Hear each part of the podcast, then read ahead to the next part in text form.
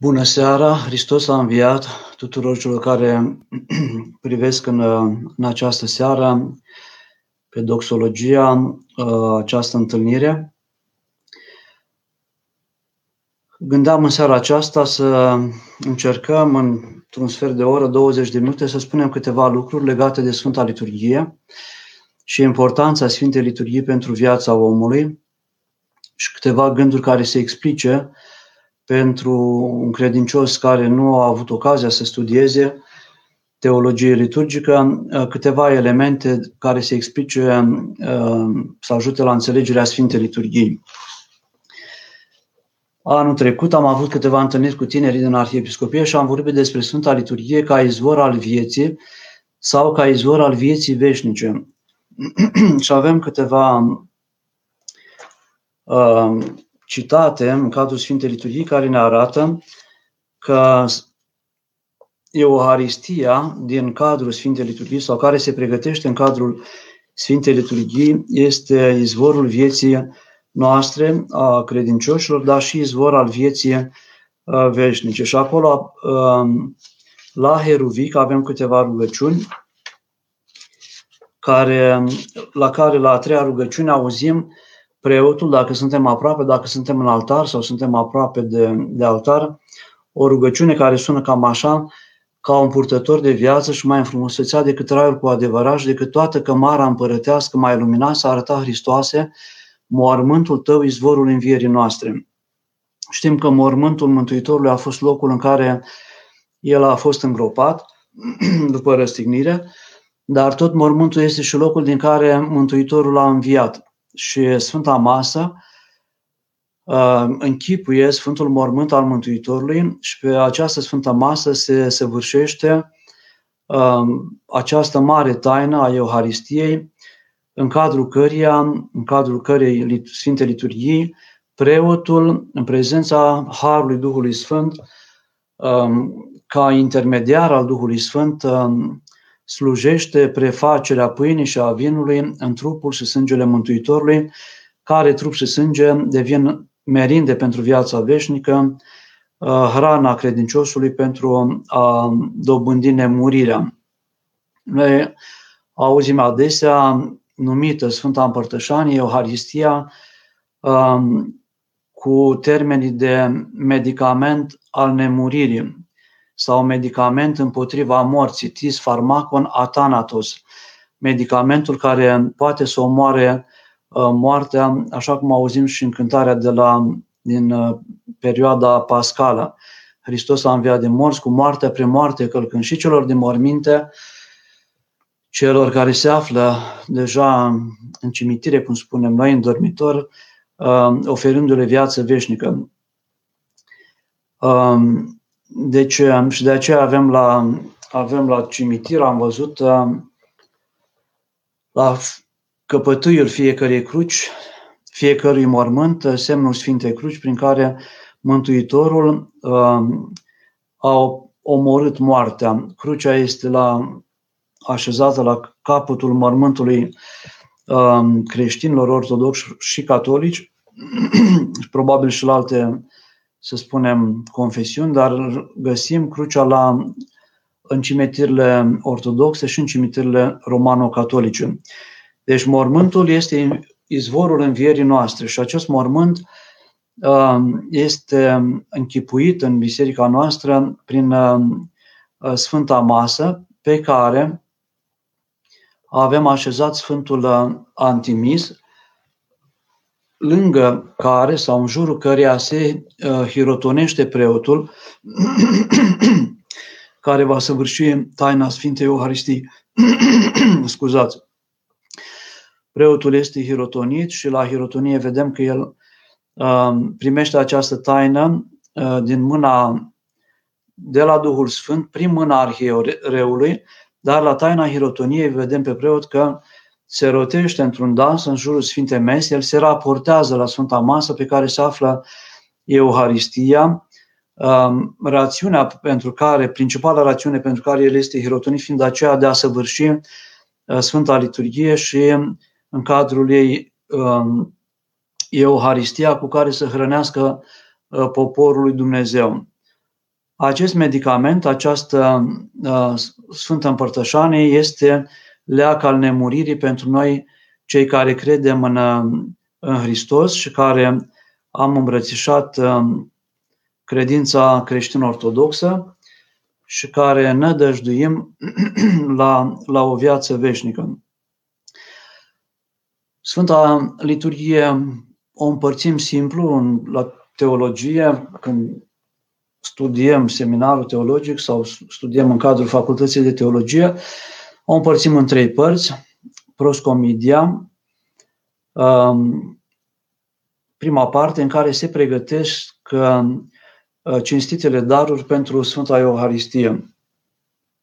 Apoi avem liturgia catehumenilor, a celor care se pregătesc, a celor care învață, și apoi liturgia credincioșilor, a celor care deja au fost botezați și care mărturisesc crezul și care se pot împărtăși uh, de plin cu Sfintele Taine uh, cu Hristos în, uh, în chipul pâinii și a vinului, cu trupul și sângele Mântuitorului nostru, Iisus Hristos. Sfânta Liturghie are o parte văzută, o parte nevăzută. Este locul în care se întâlnesc îngerii cu oamenii, în care se întâlnește veșnicia cu timpul, în care se întâlnește uh, cerul cu pământul. Este um, o taină pe care o înțelegem cât mi se poate nou descoperi, care începe, atunci când începe liturgia catehumelor, cu binecuvântarea mare. Binecuvântată este împărăția Tatălui, a Fiului și a Sfântului Duh. Amin. Și um, preotul are Evanghelia, Cuvântul lui Dumnezeu, prin care ne-a venit uh, învățătura și cu această Evanghelie îl vedem pe preot că binecuvintează Sfântul Antimis. Binecuvântată este împărăția Tatălui și a Fiului și a Sfântului Duh. Amin. Se binecuvintează împărăția pe care credinciosul și-o dorește foarte mult, uh, numele Sfintei Treimi, acest gest arată și momentul în care credinciosul uh, intră în Împărăția lui Dumnezeu în cadrul Sfintei Liturghii, o apropie Împărăția lui Dumnezeu, trage spre, spre oameni, spre creștini, dar totodată deschide Împărăția lui Dumnezeu prin această binecuvântare săvârșită pe Sfântul Antimis în, uh, în uh, semnul Sfintei Cruci, pentru că altarul de jertfă al Mântuitorului a fost uh, Sfânta Cruce. Pe această pe Sfântul Antimis, uh, care e așezat pe Sfânta Masă, avem punerea mormânt a Mântuitorului pictată sau brodată sau imprimată. În cele patru colțuri sunt cei patru evangeliști care vorbesc, uh, ne vorbesc în Noul Testament despre Hristos. Uh, avem și, avem și cina cea de taină, imprimată pe Sfântul Antimis. Avem și um, o inscripție Iosif cel cu bun chip de pe lemnul preacurat trupul tău și cu giurgiu curat înfășurându-l în mormânt nou îngropându-l apus, o inscripție care este pe marginea Sfântului Antimis. Antimis înseamnă în loc de masă, a fost um, perioade când creștinii nu puteau să săvârșească Sfânta Euharistie uh, în siguranță și atunci um, Uh, erau nevoiți să o slujească într-o duminică într-un loc, în a, într-o altă duminică în alt loc. Mai târziu um, s-a folosit și pe perioada de războaie, când um, uh, neavând posibilitatea pe câmpul de luptă să se, să săvârșească Sfânta Euharistie în biserică, să se vârșea pe o masă pe care era așezat Sfântul Antimis. Sfântul Antimis are, uh, ca și Sfânta Masă, o părticică din Sfintele Uh, moaște ale unui sfânt uh, mucenic și um, pe Sfântul Antimis este trecută parohia, numele parohiei, numele uh, hramul parohiei, spre exemplu Sfinții Arhanghel Mihail și Gavril, parohia, știu eu, Soci, Pașcani. Acolo este trecut uh, și semnătura arhiereului pe Sfântul Antimis, Uh, astfel, Sfântul Antimis devine și un document, o delegație pe care o primește preotul, care este hirotonit pe seama unui sfânt altar și uh, preotul primește la momentul acela și Sfântul Antimis. Sfântul Antimis deci are o și o, um, este și o delegație scrisă uh, a preotului, el este delegatul arhiereului și totodată este și semnul um, unității dintre preoții care se află în aceeași eparhie, adică uh, care slujesc într-o regiune uh, în ascultare de un arhiereu, de eparhul locului.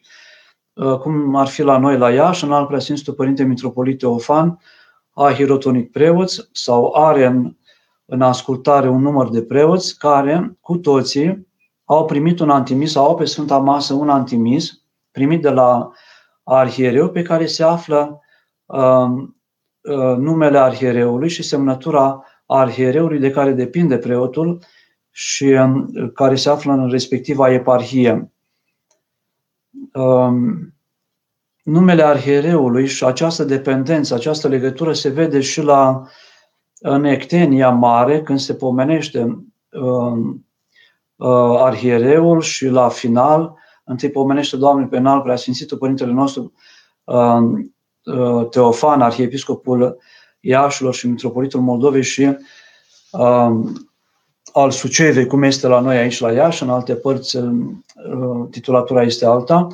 Preotul îl, îl pomenește pe arhiereul său, arătând prin aceasta legătura pe care o are uh, cu, cu arhiereul. Prin arhiereu are legătura apoi cu patriarhul bisericii respective, bisericii locale și apoi prin patriarh cu patriarhul ecumenic și această legătură arată încă o dată și într-un alt, încă o dată um, unitatea bisericii noastre ortodoxe, comuniunea dintre preoți, comuniunea dintre uh, episcopi, comuniunea dintre bisericile uh, locale.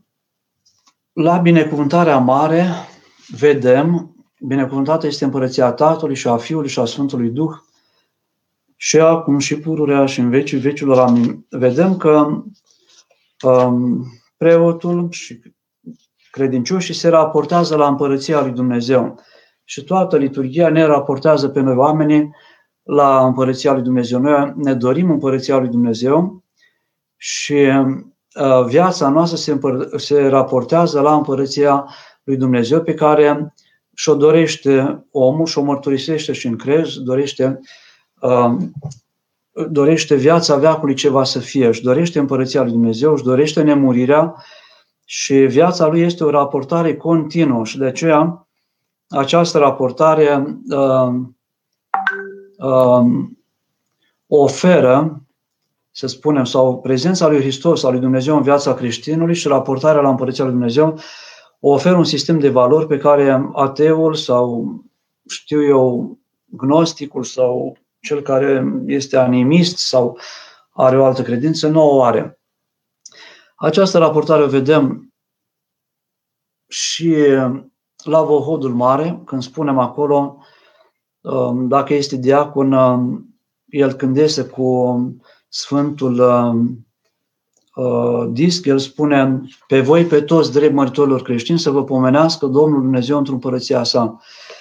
Apoi preotul care iese pe înalt preasfințitul, să-l pomenească Domnul Dumnezeu, pe binecredinciosul popor român de pretutine, să-l pomenească Domnul Dumnezeu într-o împărăția sa pe osta și țării, pe ctitorii bisericii, pe cei vii, pe cei adormiți, pe cei adormiți din neamurile noastre și la final spune și pe voi, pe toți dremăritorilor creștini, să vă pomenească Domnul Dumnezeu într-o împărăția sa, totdeauna acum și pururea și în vecii vecilor. Amin. Aceasta este ținta noastră, um, este direcția noastră în Împărăția Lui Dumnezeu, este um, scopul vieții noastre, acela de a omorâ moartea cu ajutorul lui Hristos, cel care a omorât moartea, de a putea învinge patimile din noi, tot cu ajutorul lui Dumnezeu și de a evita iadul și de a domândi împărăția lui Dumnezeu. Apoi, în mai multe rugăciuni din, din liturghieri, vedem amintirea împărăției lui Dumnezeu.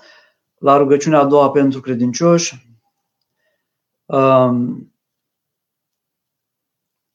chiar la final acolo, preotul spune, atunci când se citește cu viață tare, cu voce mai tare, dă lor să slujească întotdeauna cu frică și cu dragoste și în nevinovăție și fără de o sândă să se împărtășească cu Sfintele tale taine și să se învrednicească de cerească ta împărăție. Adică Sfintele taine aduc cerească împărăție, sunt merinde pentru viața veșnică și sunt o promisiune a împărăției lui Dumnezeu.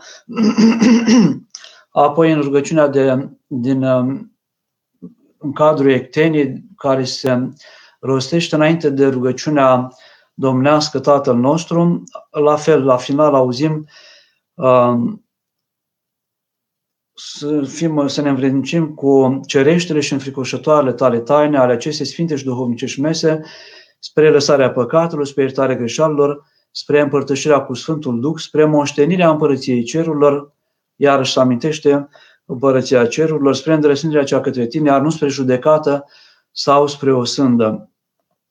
Deci întreaga ă, Sfântă Liturghie ne raportează la împărăția lui Dumnezeu, iar în interiorul ei se află Euharistia, în cadrul uh, uh, Sfintei Liturghii, care este izvor al vieții veșnice, care este uh, medicament prin care noi putem omorâ moartea, patima, păcatul și dobândi împărăția lui Dumnezeu. Sunt lucruri poate complicat de acceptat, ca să nu spunem de înțeles, pentru că sunt greu de înțeles și pentru creștinul evlavios, lucrurile acestea, um, dar um, am putea spune că jucăm poate totul pe o carte. Viața noastră, creștinul, joacă viața lui pe această carte, dar nu este un joc, este o, Uh, pentru foarte mulți sfinți a fost o certitudine. Prin credință noi pregustăm deja Împărăția lui Dumnezeu încă din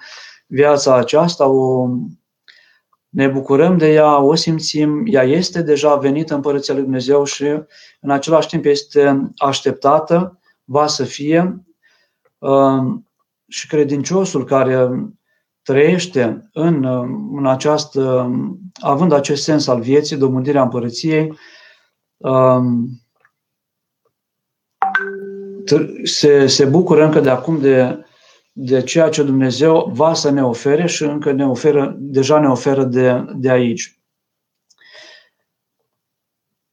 Apoi, um, citeam zilele trecute ceva la Sfântul Ioan de Kronstadt și el îndemna la o împărtășire mai deasă și spunea să nu fim îndepărtați credincioși de Sfânta Împărtășanie, Um, și un credincios care se împărtășește mai des, acela um, se întărește mai mult împotriva păcatului, a patimii, poate lupta mai ușor, trăiește bucuria împărăției mai mult.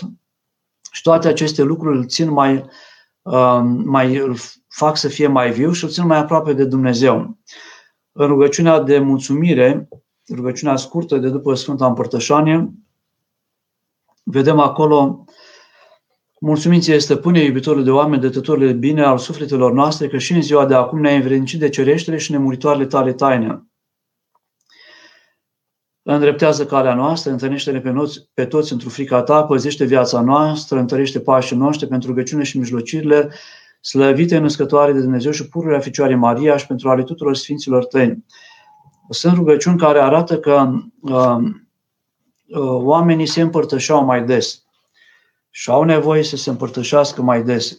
Adică liturgia este făcută până la capătul ei se vede așezate rugăciunile de către Sfinții Părinți de-a lungul la 14 secole, 15 secole, uh, așa încât uh, credinciosul care vine duminica la Sfânta Biserică să se împărtășească. Și sunt anumite rugăciuni care se Uh, sunt la finalul, spre finalul Sfintei Liturghii, care arată că dacă nu te-ai împărtășit, uh, nu te, dacă nu te împărtășești cu Sfintele Taine, nu te împărtășești de Harul lui Dumnezeu.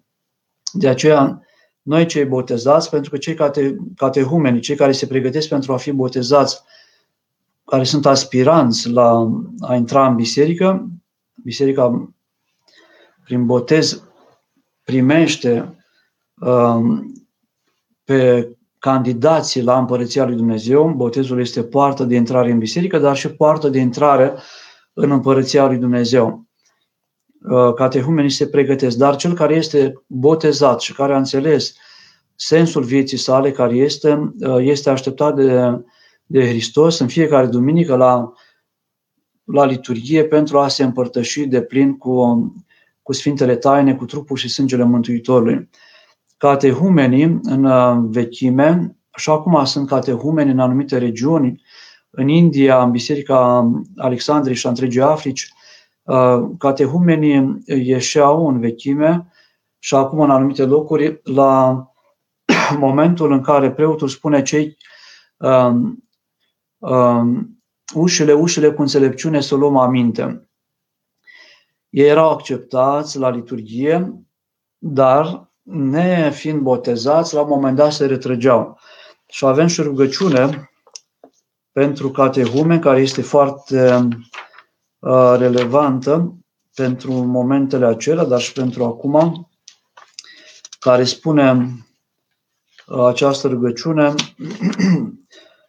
Auzim și ectenia, rugați-vă cei chemați Domnului, cât sunteți chemați, uh, cei chemați pentru cei credincioși să ne rugăm ca Domnul să-i miluiască pe dâns și să învețe pe dâns și cuvântul adevărului, să le descopere lor Evanghelia dreptății. Toate aceste um, cereri erau adresate lui Dumnezeu, având în vedere pe catehumen, pe cei nebotezați, să-i unească pe dânsi cu Sfânta să sobornicească și apostolească biserica, mântuiește, miluiește, apără și păzește pe dânsi Dumnezeule cu harul tău, cei chemați, capetele voastre Domnului să le plecați, cei care nu erau botezați. Um, foarte adesea noi cei botezați, neînțelegând că această ectenie este pentru cei nebotezați, plecăm și noi capetele la Sfânta Liturghie. Dar plecarea capetelor în această ectenie se cere catehumelor, cei chemați capetele voastre Domnului să le plecați. Adică cei nebotezați. Și apoi avem o rugăciune care spune, Doamne Dumnezeul nostru, care într cele de sus locuiești și spre cele smerite privești, cel care a trimis mântuirea neamului omenesc pe unul născut Fiul Tău și Dumnezeu, pe Domnul nostru Isus Hristos, caută spre robii tăi cei chemați, adică cei nebotezați, adică uh, catehumenii care și-au plecat grumaj înaintea ta și învrednicește la vremea cuvenită, când vor fi pregătiți, când va îngădui Dumnezeu și va da binecuvântare preotul, duhovnicul, preotul care îi pregătește, la vremea cuvenită de baia nașterii celei de-a doua, de iertarea păcatelor, adică baia nașterii celei de-a doua, botezul, prin care se și iartă păcatele, de iertarea păcatelor și de veșmântul nestricăciunii. Auzind la botez, um, dă mie haină luminoasă, câți în Hristos v-ați botezat, în Hristos v-ați și îmbrăcat, um, unește-i cu Sfânta ta sobornicească și apostolească biserică și numără pe ei cu turma ta cea aleasă, adică cu credincioșii din Biserica lui Hristos. Și apoi se încheie cu ecfonisul. Ecfonis în limba greacă înseamnă cu glas înalt, cu voce înaltă. Și auzim preotul spun ca și aceștia împreună cu noi să slăvească prea cinstitul și de mare cuvință numele Tău, al Tatălui și al Fiului și al Sfântului Duh, acum și pururea și în vecii vecilor. Amin. Ca și aceștia, cei nebotezați, împreună cu noi să slăvească prea cinstitul și de mare cuvință numele Tău. Este rugăciunea pe care noi o facem Uh, pentru cei care sunt chemați, cei credincioși, pentru cei chemați să ne rugăm. Ca Domnul să miluiască pe dâns și noi ne rugăm pentru ei. Ei sunt încă în biserică, uh, apoi se pregătesc pentru a ieși. Cât sunteți chemați ieșiți, cei chemați ieșiți, cât sunteți chemați ieșiți, ca nimeni din cei chemați să nu rămână, cât suntem credincioși, iarăși, iar cu pace Domnului să ne rugăm. Și apoi, înainte de a se rosti crezul, auzim um, ușile, ușile, cu înțelepciune să luăm aminte, erau clerul inferior, avea mai multe, erau nouă categorii de clerici din clerul inferior, citețul făcea parte din clerul inferior, erau și ostiari, ușierii, cei care se asigurau că cei nebotezați, la momentul acesta, nu rămân în biserică și ei închideau uh, ușile, după se închideau ușile pentru lumea aceasta, uh, ne spune Uh, cred că Sfântul Maxim Mărturisitor, se închid ușile pentru lumea aceasta, el explică ce este nausul, pronausul și altarul. Lumea are o tâlcuire uh, simbolică, Sfântul Maxim Mărturisitorul, și credincioșii rosteau crezul. Catehumenii s-au bucurat de prima parte a Sfintei Liturghii, s-au bucurat de textele uh, nou testamentare, Apostolul și Evanghelia, au auzit și tâlcuirea Evangheliei, predica era, um, se ținea în vechime imediat după citirea textului evanghelic, pentru ca ei să înțeleagă, este o, citea așa acea rugăciune, înainte de citirea Evangheliei, apoi se citea Evanghelia și se făcea tălcuirea Evangheliei pentru toată lumea, dar mai ales pentru catehumenii care aveau nevoie să înțeleagă de ce a venit Hristos în lume și uh, de ce șanse se vor bucura atunci când vor fi botezați. Evanghelia în vechime și a, am văzut și în Biserica Greacă până astăzi se săruta imediat după citirea Evangheliei. Evanghelia era dusă de preot, uh, o săruta preotul prima dată binecuvânta cu Evanghelia, având uh, învierea pe coperta uh, uh, dinspre credincioși, uh, ca o promisiune. Întotdeauna Evanghelia are pe o parte uh, icoana învierii și pe cealaltă parte o icoană cu Sfânta Cruce sau o Sfântă Cruce. Sfânta Cruce și învierea nu, sunt, nu se despar niciodată, vedem aceasta și la înviere. S-a mai spus despre aceasta când preotul iese cu lumânarea înainte, dar în spatele lumânării se află Sfânta Cruce și rostește Hristos a înviat și în perioada aceasta pascală, dar nu se uită de faptul că Hristos a înviat după ce a fost răstignit. Hristos uh, uh, cel răstignit a înviat. Și urmele uh, rănilor de pe, din palme, de la răstignire, se păstrează uh, și se păstrează și la înălțare. Hristos când se înalță, se înalță cu rănile în palme de-a dreapta Tatălui. Umanitatea sa poartă Um, stigmatele prin care a fost um, um, omorât de către umanitate, de către oameni și duce, această, duce rănile de-a dreapta Tatălui și ridică uh, prin uh, înălțarea sa umanitatea, dă, dă posibilitatea ridicării umanității, acelei umanități care îl acceptă pe Hristos de-a dreapta Tatălui. Sfântul Nicolae Velimirovici are o metaforă foarte frumoasă. Spune că Mântuitorul este prima rândunică care vine uh, uh, spre țările calde după o iarnă grea. Și după această rândunică, el vin stolurile de rândunele. El este cel care deschide drumul stolurilor de rândunele, asemănând prin aceste stoluri generațiile de oameni care îl preferă pe Hristos și care îl urmează pe Hristos. El se înalță la cerul și oamenii care îl urmează pe Hristos se, vor, se înalță și ei la Dumnezeu, domnesc împărăția uh, cerurilor. Apoi credincioșii rămân să rostească crezul, să rostească apoi Tatăl nostru, pâinea noastră, cea spre ființă, și o doresc și um, apoi uh, se împărtășesc. Preotul spune acolo, ia aminte, Doamne, din locașul tău și de pe scaunul slavii împărăției tale și nu știu acum și ne împărtășește pe noi cu Sfintele tale taine și prin noi pe tot poporul tău. Preotul împărtășește uh, poporul cu trupul și sângele Mântuitorului. Dumnezeu binecuvintează credincioși și poporul lui Dumnezeu prin preot, prin mâinile preotului Hristos îi binecuvintează pe oameni, binecuvintează umanitatea, prin semnul binecuvântării, dar și prin uh, Sfintele Taine și prin tot ceea ce rodește Duhul Sfânt prin mâna preotului, aghiasma mare, aghiasma mică, uh, uleiul sfințit de la Sfântul uh, Masu sau Sfântul și Marele Mir. Am găsit de curând la Sfântul Nicodim Aghioritul, are o, el are viețile sfinților, noilor sfinți, și acolo este un, uh, o întâmplare cu un turc pe nume, un nume turcesc, care intră într-o biserică în Sfântul Munte și în momentul acela preotul binecuvintează și el, Aferim parcă îl chem, se numea, acela mărturisește uh, că a văzut când a binecuvântat preotul, cum au ieșit din mâna preotului raze de lumină care s-au dus în inimile uh, călugărilor din biserică, ale credincioșilor din biserică. Uh, am întâlnit această mărturie și la părintele Mihai Lungeanu, un preot care a trăit în Iași, care a fost arestat de comuniști, a suferit 14 ani în temnițele comuniste, dar el spunea cum vedea lumina care iradia din binecuvântarea, din mâna preotului care binecuvânta, vedea irizații de lumine care mergeau în camere sau în, în biserică spre credincioși.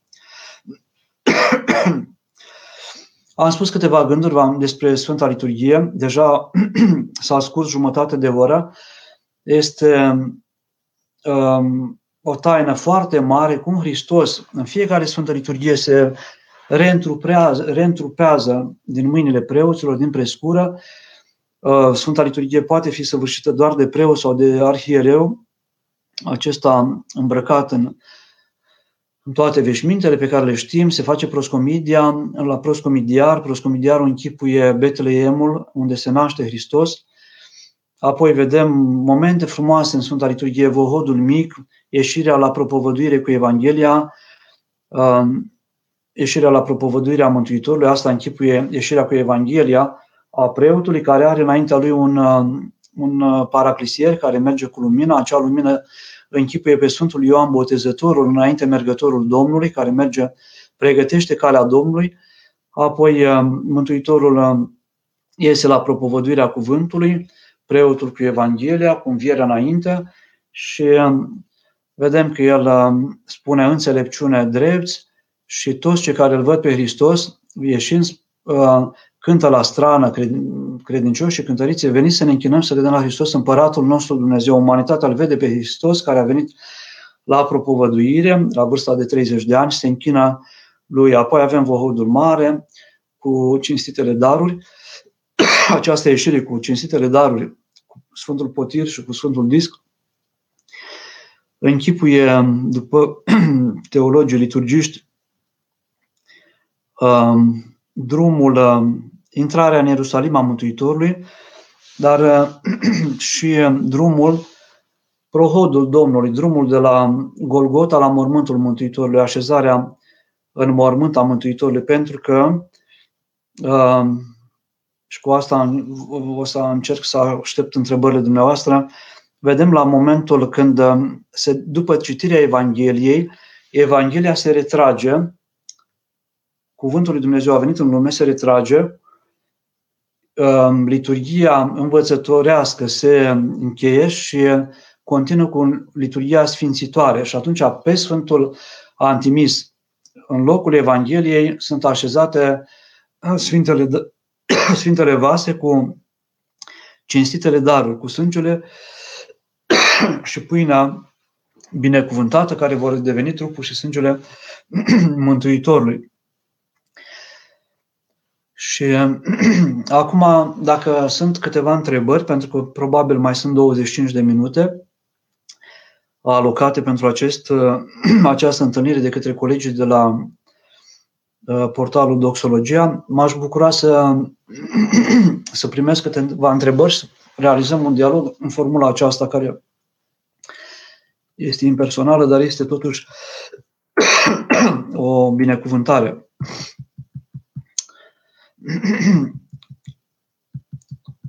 Sunt câteva întrebări. Mă o secundă să vedem.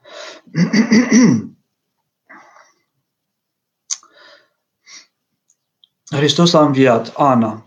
Părinte, când fac rugăciuni, mi se pune un nod în gât și nu pot să mă rog. Ce să fac? Am găsit în viața Sfântului Efrem Sirul, numit și chitara Duhului Sfânt. Sfântul Efrem Sirul, când vorbea despre Dumnezeu, plângea, nu putea să vorbească. Probabil că sunt oameni care trăiesc foarte mult rugăciunea sau au o trăire foarte înaltă și atunci trăiesc starea aceasta, dar iertați-mă că uh, cred că răspunsul, ca să fie mai precis, uh, poate fi primit de la Părintele Duhovnic, pentru că probabil este nevoie de să spuneți mai multe. Um, chiar dacă nu te rogi cu voce tare, omul se poate, chiar dacă îi se pune un nod în gât, să se roage în gând. Adică sunt părinți de la Sfântul Munte și de la mănăstirile noastre din Moldova care când spun rugăciunea inimii, prefer să o spună fără cuvinte, să o spună în gând, Doamne Iisuse Hristoase, Fiul lui Dumnezeu, miluiește-mă. Dar nu spun cu voce tare. Pentru începători se recomandă cu voce tare. Dar pentru mulți dintre cei care au crescut puțin în rugăciune, se recomandă uh, rugăciunea fără să fie rostită cu voce tare. Găsim și în Peleninul rus rugăciunea spusă, doar buzele foarte puțin se mișcau, dar cei de acolo rosteau pelerinul rus, dar și alt, câteva persoane cu care s-a întâlnit el, fără voce rugăciunea inimii. Deci, poate mi s-a pus și mie acum un nod în gât ca să înțeleg mai bine ce înseamnă, dar ne putem ruga și fără, fără, fără, adică eu acum aș putea să mă opresc din a vorbi, dar aș putea să mă rog. Dacă până la urmă mi se pune foarte tare nodul, un nod în gât și va trebui probabil să mă duc să caut niște apă. Ana, cam atât deocamdată, dacă crezi că aș putea răspunde mai mult, dându mai multe informații, mă poți contacta în privat. Cum putem trece peste perioada de secetă duhovnicească, de plictiseală și de secătuire? Doamne, iartă-mă pe mine păcătosul. Este o luptă, este un efort pe care trebuie să-l facă fiecare, sau trebuie să-l facă. Bine este să-l facă fiecare dintre creștini.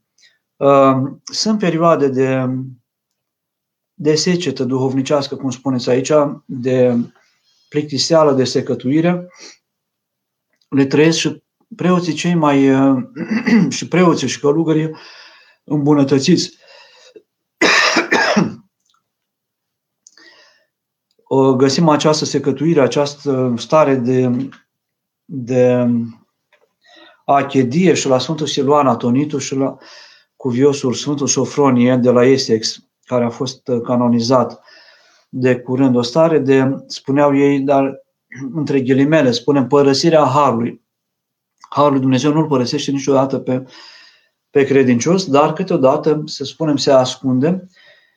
Poate și credinciosul este încercat să ne cunoaștem noi mai bine atunci când trăim stări de secătuire, pentru că omul care nu mai are bucurie duhovnicească, câteodată nu se mai roagă.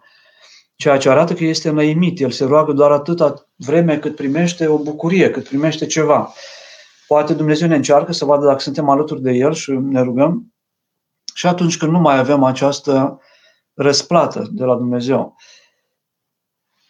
omul se roagă, rugăciunea inimii este, rugăciunea în general este un război, este o luptă. Cineva din părinte de la noi, de la Putna, care a stat o perioadă în Sfântul Munte, povestea despre efortul pe care îl trebuie să-l faci atunci când te rogi. Nu este te rogi, că sunt într-o stare de extaz și de bucurie și de, știu eu, de, uh, de reverie, nu, este o luptă continuă. Doamne, tragi de Dumnezeu, îl cauți, îl chem pe Dumnezeu în viața ta pentru ca El să lupte pentru tine, să te păzească de, de ceea ce tu nu poți să te păzești.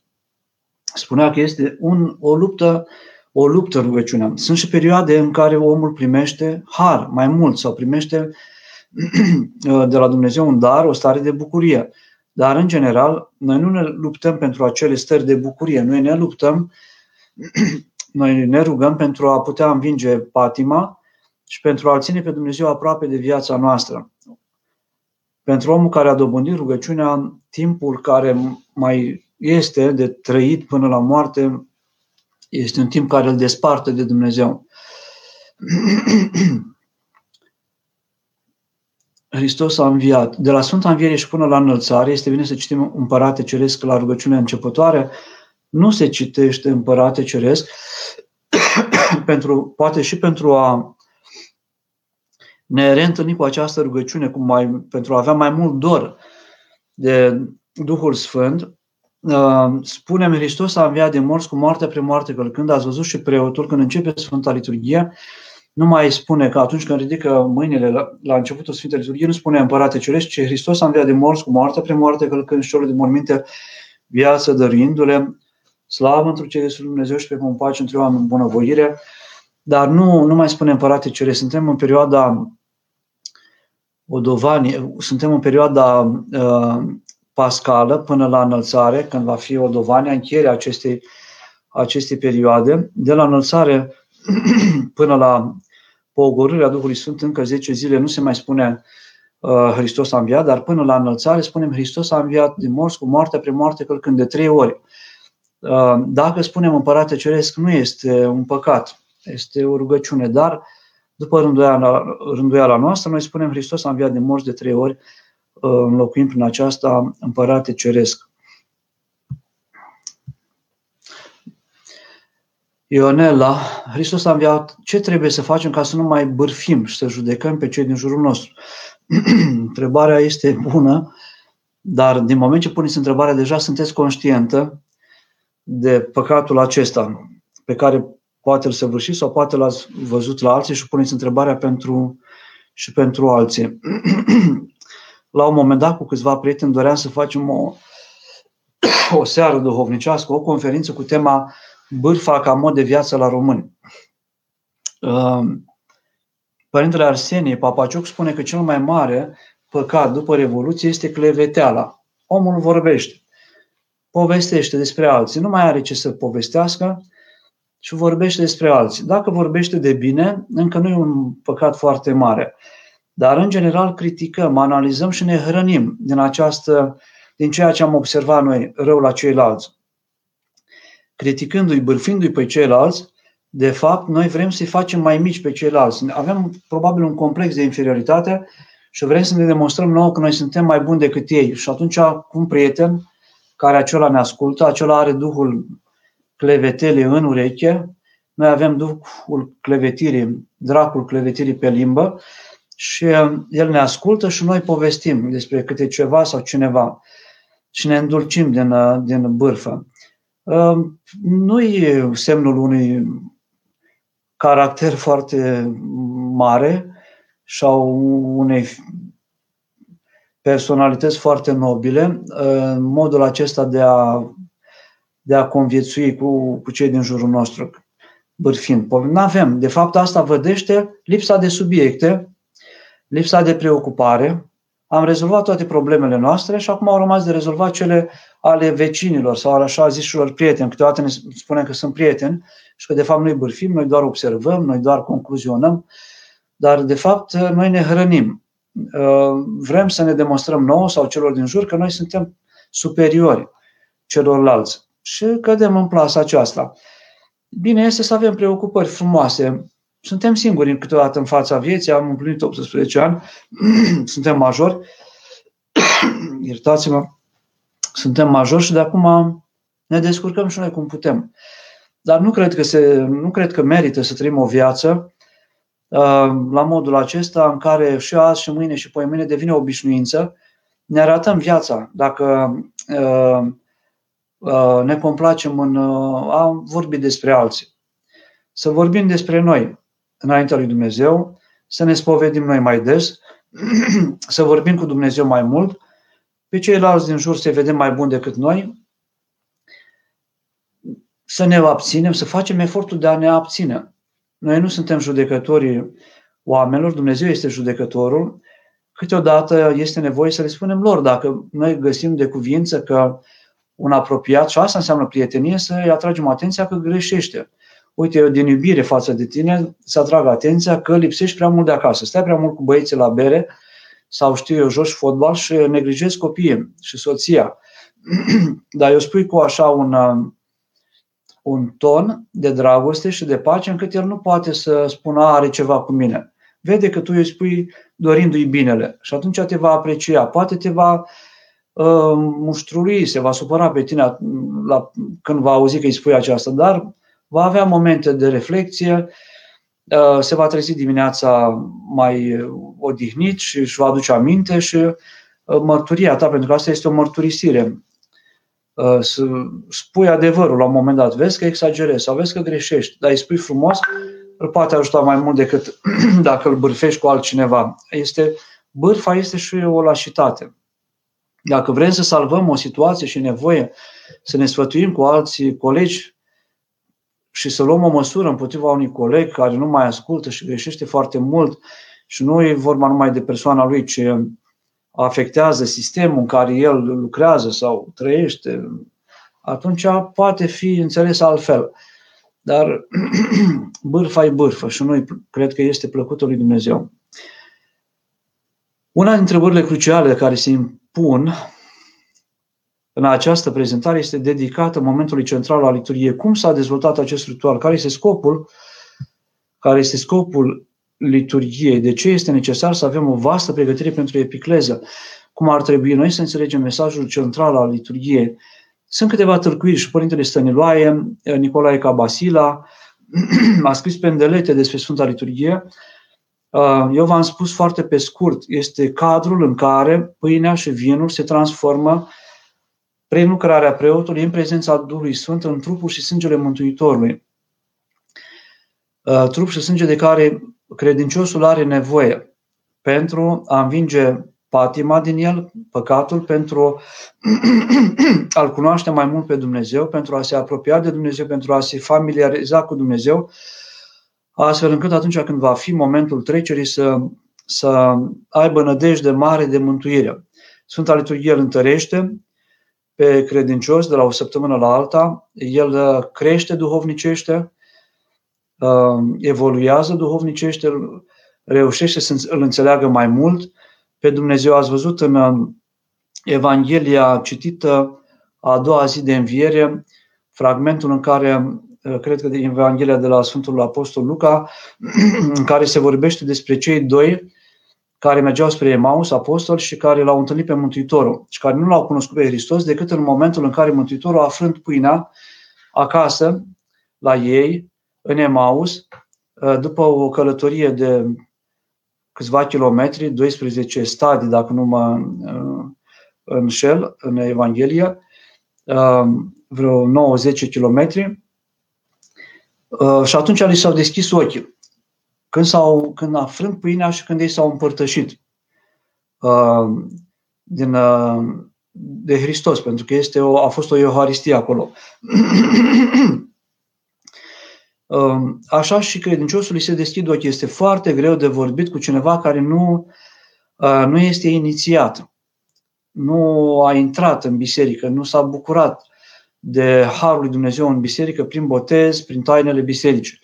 Pentru că el are o gândire pur logică, matematică, 2 plus 2 egal cu 4, și nu, nu poate înțelege, nu este ajutat să înțeleagă taina. Dar cel care este în biserică, care este botezat, care se bucură de rugăciunea părinților, a bunicilor, apoi de Euharistie, de spovedanie, poate înțelege tainele, uh, tainele lui Dumnezeu sau din tainele lui Dumnezeu mai bine, pentru că niciodată nu vom epuiza uh, aceste taine pe care Dumnezeu ne le uh, împărtășește puțin câte puțin. Cu cât înțelegem mai bine, la ce s-au gândit Sfinții Părinți când au creat Sfânta Liturghie, este o capodoperă de artă, spune Sfântul Ioan Gură de Aur, că este o piesă de teatru extraordinară, care repetată la infinit nu se epuizează. Și într-adevăr nu are cum să se epuizeze pentru că Hristos este inepuizabil. Și uh, sunt oameni care au stat la Sfânta Liturghie 80 de ani, aproape zi de zi, monahi din Sfântul Munte și care uh, în fiecare zi am înțeles câte ceva sau s-au îmbogățit din înțelegerile pe care Dumnezeu uh, le-a descoperit. Deci nu, iar uh, toate ectenile, toate rugăciunile de fapt sunt uh, cadrul care pregătește pe om să se apropie de, de Hristos și cadrul care îl ajută pe preot să slujească Euharistia. Părinte, ce putem face cu icoanele chici pe care le avem în case și care în niciun caz nu inspiră la rugăciune? Duceți-le preotului de la parohie, el știe ce trebuie să facă cu ele. Dacă sunt chiciuri, o icoană chici, adică care nu respectă uh, ierminia și canoanele iconografice, nici nu este icoană. Până la Sfântul Petru Movilă, icoanele nu aveau nevoie de rugăciune de sfințire pe la 1640, sub influența apuseană um, și nemai fiind icoanele uh, pictate după rânduiala noastră, s-a simțit nevoia unei rugăciuni de sfințire a icoanelor. Și astăzi, dacă vorbim cu un teolog al icoanelor, al icoane, cu părintele Nicolae Ozolin, spre exemplu, care trăiește la Paris, ne va spune că o icoană bine făcută, făcută după canoanele uh, iconografice, nu are nevoie de, de sfințire. Sunt și chiciuri, cum spuneți aici, uh, chiciul a devenit un stil într-o anumită epocă. Uh, sunt și așa zise icoane care chiar sfințite, cred că tot uh, nu se apropie de ceea ce a gândit Sfântul Ioan Damaschin atunci când a vorbit despre icoană. De ce preotul rostește unele rugăciuni în taină și credincioșii nu le aud? Hristos a înviat. Uh, da, este o parte a Sfintei Liturghii uh, unde preotul uh, proscomide este în taină. La proscomide slujește doar un singur preot, face, realizează proscomidia. Rugăciunile de acolo nu sunt auzite de, de către credincios. Este o parte nevăzută a Sfintei Liturghii și neauzită și este o parte văzută și auzită ca tapeteasma unește și mai mult altarul de naus și pronaus pe credincioși de, de Sfânta Sfintelor, nu desparte. Uh, sunt preoți care rostesc rugăciunile din cadrul Sfintei Liturghii, nu de la proscomide, din cadrul Sfintei Liturghii, cu voce tare și acolo unde este o sonorizare bună, se aud foarte clar și foarte, se aud foarte bine și se recomandă lucrul acesta pentru că noi auzim doar ecfonistul de la final. Dar sunt uh, rugăciuni avem rugăciunea pe care îmi place câteodată să o citesc mai accentuat pentru a îndemna pe credincioși să studieze puțin și să citească mai mult Noul Testament. Avem o rugăciune la Antifonul 3. Noi auzim doar că bun și iubitor de oameni Dumnezeu și ție slavă înălțăm, dar rugăciunea dinainte, auziți ce spune, cel ce ne-a dăruit aceste rugăciuni obștești și împreună glăsuite, cel care și la 2 și la 3 care se unesc într numele Tău, ai făgăduit să le împlinești cererile însuți și acum împlinește cererile cele de folos ale robilor Tăi, dându-ne nouă, în veacul de acum, cunoștința adevărului Tău și în veacul ce va să fie viață veșnică dăruindu-ne. Dându-ne nouă, în veacul de acum, cunoștința adevărului Tău. Deci, auzim la troparul schimbării la față, schimbatul-te la față, munte Hristoase, Dumnezeule, arătând ucenicilor tăi slava ta pe cât li se putea, pe cât erau ei pregătiți. Cu cât suntem mai pregătiți pentru a înțelege cuvântul lui Dumnezeu, taina lui Dumnezeu, cu atât pătrunde mai mult în, în această cunoaștere a lui Dumnezeu. Omul este chemat să facă efortul acesta de a-L cunoaște, de a-L cunoaște pe Dumnezeu și primim. Și avem și Noul Testament, avem Sfânta Scriptură, avem și cărți de la Sfinții Părinți, toate având, um, au fost realizate pentru a ne ajuta pe noi să-L cunoaștem mai mult pe Dumnezeu. Pocăința, spun Sfinții Părinți, că este, uh, nu este doar efortul nostru, ci un dar al lui Dumnezeu care rodește prin efortul nostru. Pocăința este dar de la Dumnezeu, dar ea rodește prin efortul nostru. Pocăința. La fel și cunoașterea.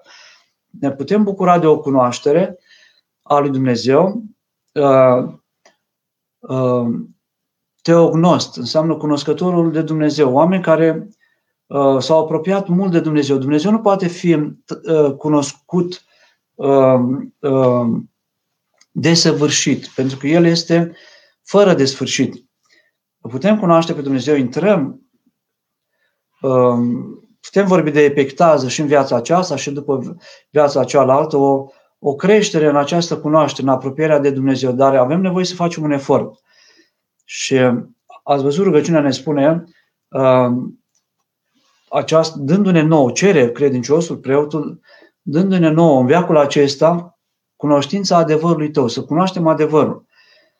E dar de la Dumnezeu, dar și efort personal. Și atunci, cunoscând, uh, folosind tot ceea ce avem, ne putem bucura mult mai mult de ceea ce ne oferă Dumnezeu. În fiecare zi ne oferă câte ceva. Deci ne bucurăm când preotul aude rugăciunea și înțelege mai bine.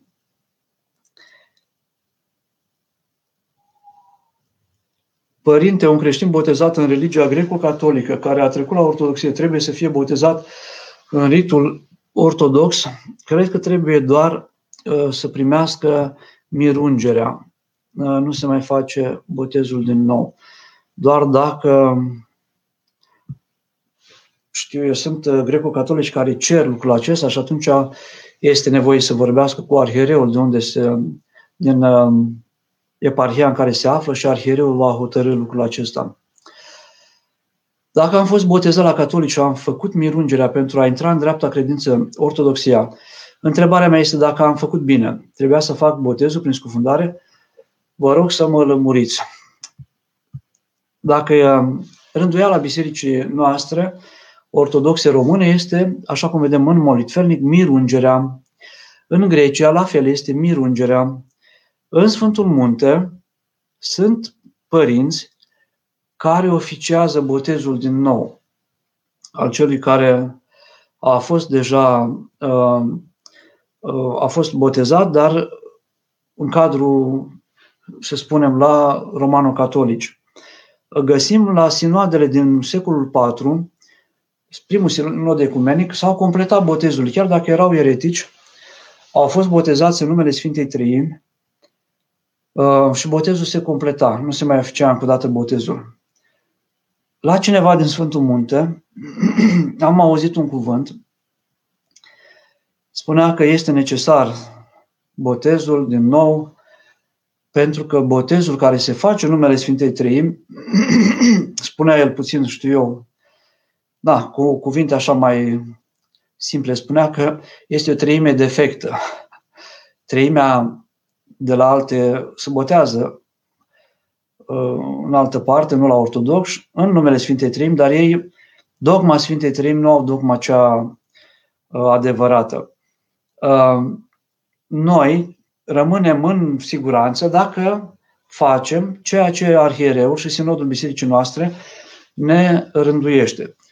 Dacă am fost botezați și primim la catolici și primim Sfântul și Marele Mir, uh, avem dreptul să ne împărtășim, ne bucurăm de deplin la Uh, credință în Biserica Ortodoxă și dăm slavă lui Dumnezeu pentru toate. Dacă avem uh, îndoieli, atunci mergem la preot, mergem la arhiereu și primim sfatul uh, duhovnicului sau al părintului, al ierarhului nostru.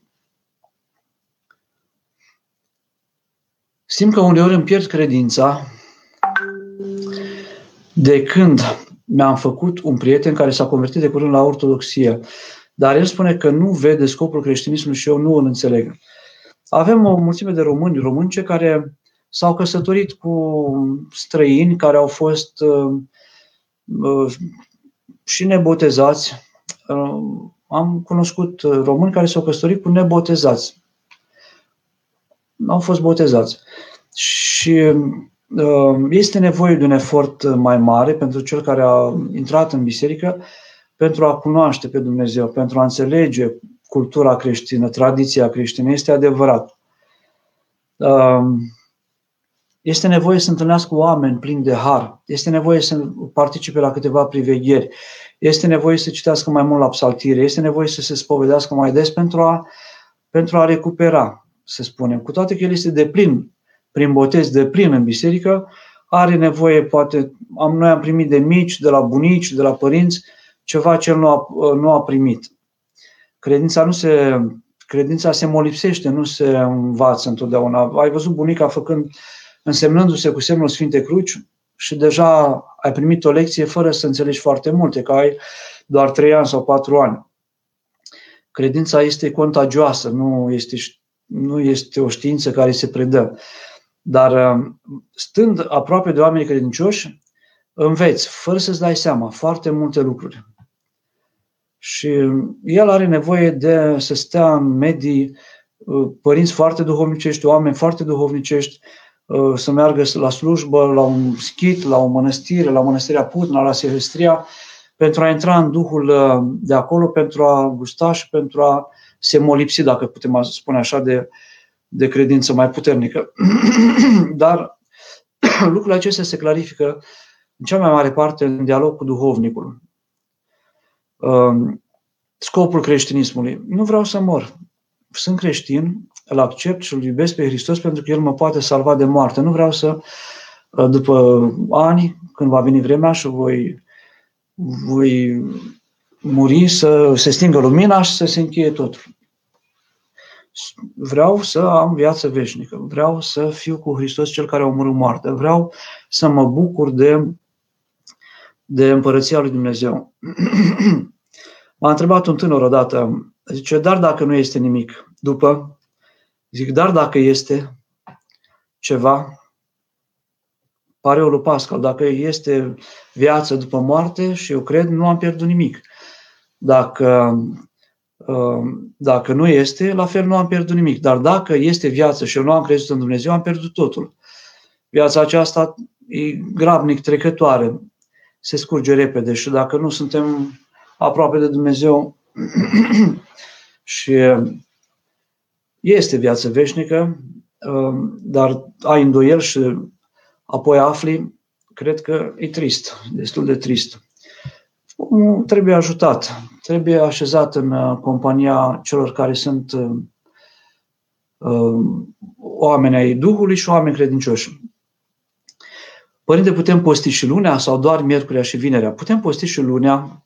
Miercurea și vinerea avem canoane pentru acestea. Pentru lune nu. La mănăstire se postește și lunea, dar și mirenii postesc lunea cu sfatul duhovnicului, nu binecuvântarea duhovnică, nu cumva postul să fie spre slavă de șartă, spre mândrie. Sunt oameni care se laudă, asemenea fariseului din templu, care spune eu postesc de două ori pe săptămână, dau zeciuială, nu sunt ca celălalt. Ispită de-a dreapta. Se poate ca vrășmașul să ne facă să credem că noi suntem mai special decât alții. Și pe mulți dintre noi ne face să credem că noi suntem altfel. Atunci luăm binecuvântarea de la duhovnic pentru a evita ispita de-a dreapta. Credeți că putem vorbi de împărtășanie prea deasă? Nu putem vorbi, nici nu mai citesc mai departe, o să citesc totuși, nu vorbim nici de împărtășanie deasă, nici de împărtășanie rară, vorbim de o împărtășire continuă cu Hristos. Ce înseamnă deasă, ce înseamnă rară? Ioan de Kronstadt își împărtășea credincioșii de câteva ori pe săptămână. Sfântul Vasile cel Mare vorbește despre patru zile de împărtășire peste, peste săptămână.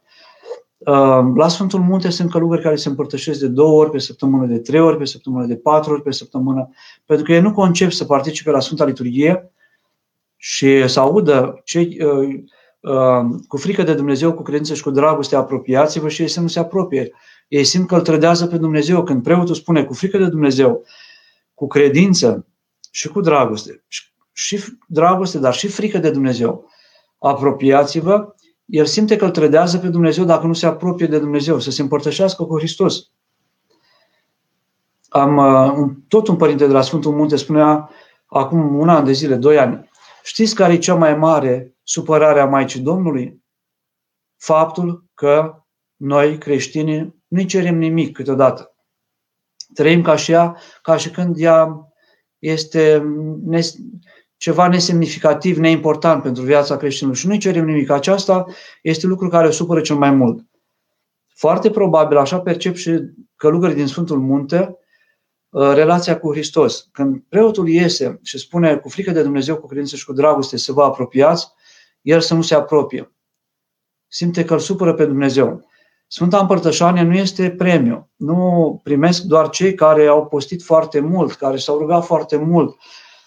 Uh, și cel din ceasul al 11-lea se apropie, se împărtășește, nu cu conștiința că el merită să se împărtășească, ci cu dorința de a-L apropia pe Hristos de viața Lui, de a omorâ moartea din El, prin prezența vieții, care este Hristos, de a omorâ moartea din El.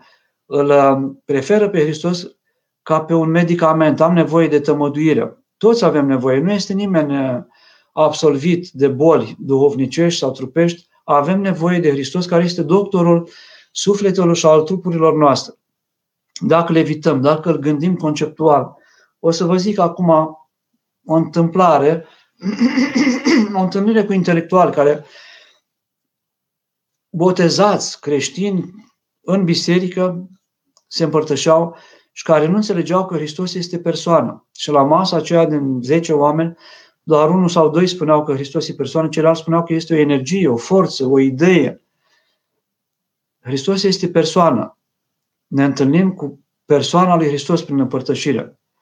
Și noi, împărtășindu-ne, devenim Hristofori, purtători de Hristos. Dumnezeu se apropie de noi. Acum nu putem să ne împărtășim chiar în orice condiție. Avem nevoie de dezlegare, de binecuvântarea preotului la care ne spovedim. Uh, Sfânta Împărtășanie poate fi luată și spre boală și spre moarte, spune Sfântul Apostol Pavel. Unii s-au și îmbolnăvit, alții au și murit împărtășindu-se cu nevrednicie, apropiindu-se cu prea multă îndrăsneală. Cu frică de Dumnezeu, cu credință ne apropiem și cu dragoste. Nu cu îndrăsneală, cu pretenții, cu încredere prea mare în noi. Și atunci ne împărtășim continuu, așa cum vom hotărâ în dialog cu duhovnicul și cum va hotărâ duhovnicul pentru noi. Prin duhovnic Dumnezeu rânduiește pentru noi, dar să știți că duhovnicul așteaptă ca uh, fiecare credincios să ceară acest lucru. Părinte, aș vrea să mă împărtășesc. Este ziua mea de nume sau de naștere. Simt că nu pot să-mi fac mie un dar mai mare la ziua de naștere sau de nume decât să mă împărtășesc cu Hristos. Sau sunt oameni care se împărtășesc, au murit tata sau mama și se împărtășesc în ziua în care mama sau tatăl au trecut la cele veșnice. Sau un frate, prin această împărtășire arătând uh, dragostea față de tată, de mamă, de bunic. Astăzi este ziua când a trecut la cele veșnice uh, soțul meu sau bunicul meu sau bunica mea.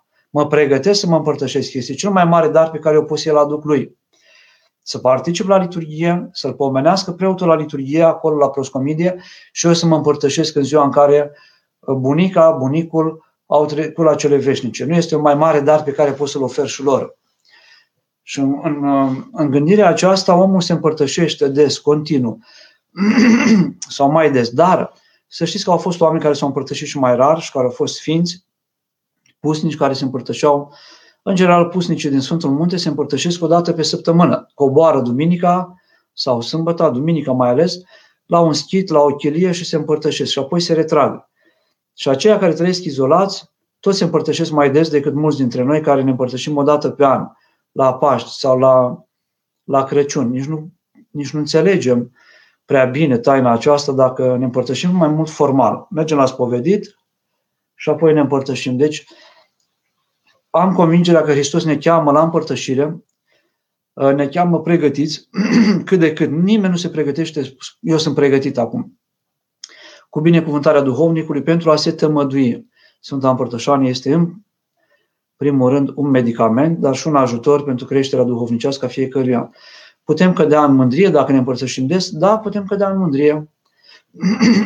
Cum spuneam, eu nu sunt ca ceilalți, mă împărtășesc mai des atunci când particip la Sfânta Liturghie fără a avea binecuvântarea de a mă împărtăși, simt că liturghia nu se împlinește pe deplin. Da, ai dreptate, este dureros. Când știm că Hristos se jertfește în fiecare liturghie, iar credincioșii nu participă pe deplin la taina sa. Da, ai, drept, ai și aici ai dreptate. Da, așa este, dar avem nevoie și de smerenie atunci când ne împărtășim pentru a nu ne crede noi mai special dacă ne împărtășim mai des. Să fim atenți la lucrul acesta. Sunt multe prilejuri sau motive pentru care omul poate să se creadă, să cadă în mândrie. Este bine să ducem darul de pâine și vin la liturghie? Da, este bine. Și o lumânare, dar de lumină. Vrem să fim și noi lumină, ducem lumină la altar, ducem prescură, ducem pâine. Pâinea noastră poate fi aleasă și din ea să se facă, să se pregătească Sfânta uh, uh, nafura pentru credincioșii care nu se împărtășesc sau care primesc nafra după ce se împărtășesc. Dacă în această perioadă noi nu am fost în biserică, Duhul Sfânt a mai rămas cu noi, a rămas Duhul Sfânt cu noi dacă am avut smerenie și dacă ne-am rugat și acasă. Ultima Sfântă Împărtășanie a fost în săptămâna mare. Slavă lui Dumnezeu pentru această Sfântă Împărtășanie. Nădăjduim ca duminica ce vine să, ne împăr- să mergem la biserică, să vedem cum va fi cum se va rândui de către uh, Sfânta Patriarhie, de către Sinodul nostru, în dialog cu guvernul, posibilitatea de a ne și împărtăși. Pentru că vedeți că sunt uh, piedici, sunt multe ispite și lucrul acesta trebuie tratat cu multă înțelepciune. Dar putem participa la Sfânta Liturghie din ultimele declarații, așa am înțeles. Sfânta Liturghie săvârșindu-se afară.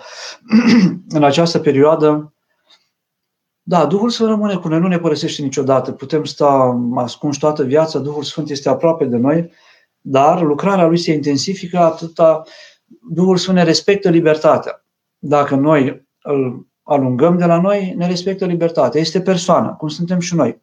Un prieten, dacă îl jignesc, dacă îl alung, dacă mă îndepărtez de el, mă ascund de el, îmi respectă libertatea.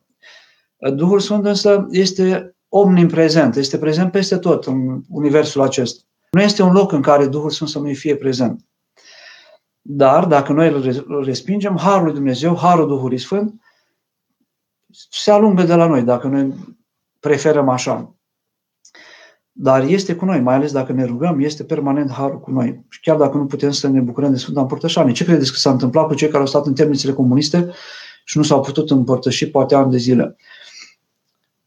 Dacă în această perioadă noi nu am fost în biserică, am mai rămas cu noi, da, uh, cum pot să nu mă înfurii pe bărbatul care mă minte și mă trădează? Până când accept umilința lui? Dacă sunteți căsătoriți, o poți accepta dacă îți asumi lucrul acesta până la capăt. Uh, au fost soții care au fost uh, umilite, înșelate și care au rămas aproape de soților până la au rămas până la capăt. Viața e plină de încercări și perioada aceasta de criză, de epidemie a fost o încercare pentru noi. Ne-am, ne-am dat seama și noi cât suntem apropiați, cât de apropiați suntem de Dumnezeu, cât ne lipsește liturgia, cât ne lipsește spovedania, cât suntem de fricoși, uh, cum ne purtăm în situații mai critice. Uh, așa e și viața de uh, căsătorie viața de cuplu în căsătorie. Este o continuă încercare care, în schimb, poate să sfințească pe om dacă acesta își asumă căsătoria până la capăt și lucrul acesta cu până când 70 de ori câte 7 să iertăm pe cel care ne greșește, dar lucrul acesta, răspunsul la această întrebare o aflăm în dialog cu duhovnicul nostru care ne cunoaște mai bine și dacă nu avem duhovnic stabil, să ne aflăm un duhovnic stabil care încet, într-un an, doi ani, să nu credeți că dacă te-ai spovedit o dată, este primită spovedania, dar duhovnicul va putea să te ajute cu atât mai mult cu cât tu ești sincer înaintea lui Dumnezeu, duhovnicul fiind un martor, și duhovnicul încet, încet cunoscându-te, a auzit multe duhovnicul rele și el încearcă să-i ajute pe oameni să se apropie de Dumnezeu, deci nu ne temem, să nu ascundem. Sunt mulți credincioși care se spovedesc un an, doi, de-abia după doi ani spun păcatele Uh, cele mai grave sau care uh, lucruri, câte o întrerupere de sarcină, câte gafe mai mari pe care le-au făcut în viața lor, le spun după un timp, până prind și ei poate încredere în duhovnic, până când își dau seama că nu-i va judeca, dar este bine să ne, să ne ușurăm în fața lui și atunci el ne va da un sfat potrivit pentru noi. Dumnezeu să ne binecuvinteze, să ne reîntâlnim în, uh, în biserica sa, duminică și duminicile ce urmează, să nu ne descurajăm, uh, va fi bine, toate trei, că au fost atâtea peste poporul nostru și peste popoarele acestea, încât nu ne descurajează pe noi această epidemie. Au fost epidemii foarte grave și aceasta a fost, a avut uh, doza ei de gravitate, de, de victime, au fost o mulțime de victime, dar uh, în Hristos nu mai este frică nici de moarte, Uh, sper să nu rămânem dezbinați, des, despărțiți. Uh, crizele când apar peste un popor creează și dezbinare în popor. Să fim uniți în Hristos. Să nu spunem eu știu, eu cred, ci să vedem care este voia lui Dumnezeu cu noi, ca și neam, ca și familie, ca și biserică, să rămânem uniți, pentru că lui Dumnezeu îi place uh, să fie creștinii uniți. Și acolo unde sunt doi sau trei uniți în numele Lui, sau 2000, 3000 sau milioane de oameni uniți în numele Lui, El este prezent și aduce și bucuria sa, și pacea sa, și puterea sa pentru a depăși uh, ispitele. Dumnezeu să ne binecuvinteze pe toți. Hristos a înviat din morți cu moarte pre moarte, călcând celor din morminte viață, dorindu-le, Doamne miliește, Doamne miliește, Doamne miliește, pentru rugăciunile Sfinților Părinților noștri, ale Sfinte Cuvioase Parascheva de la Iași și pentru ale tuturor Sfinților, să ne miluiască, să ne mântuiască pe noi ca un bun și de oameni viitor. Amin. O seară binecuvântată!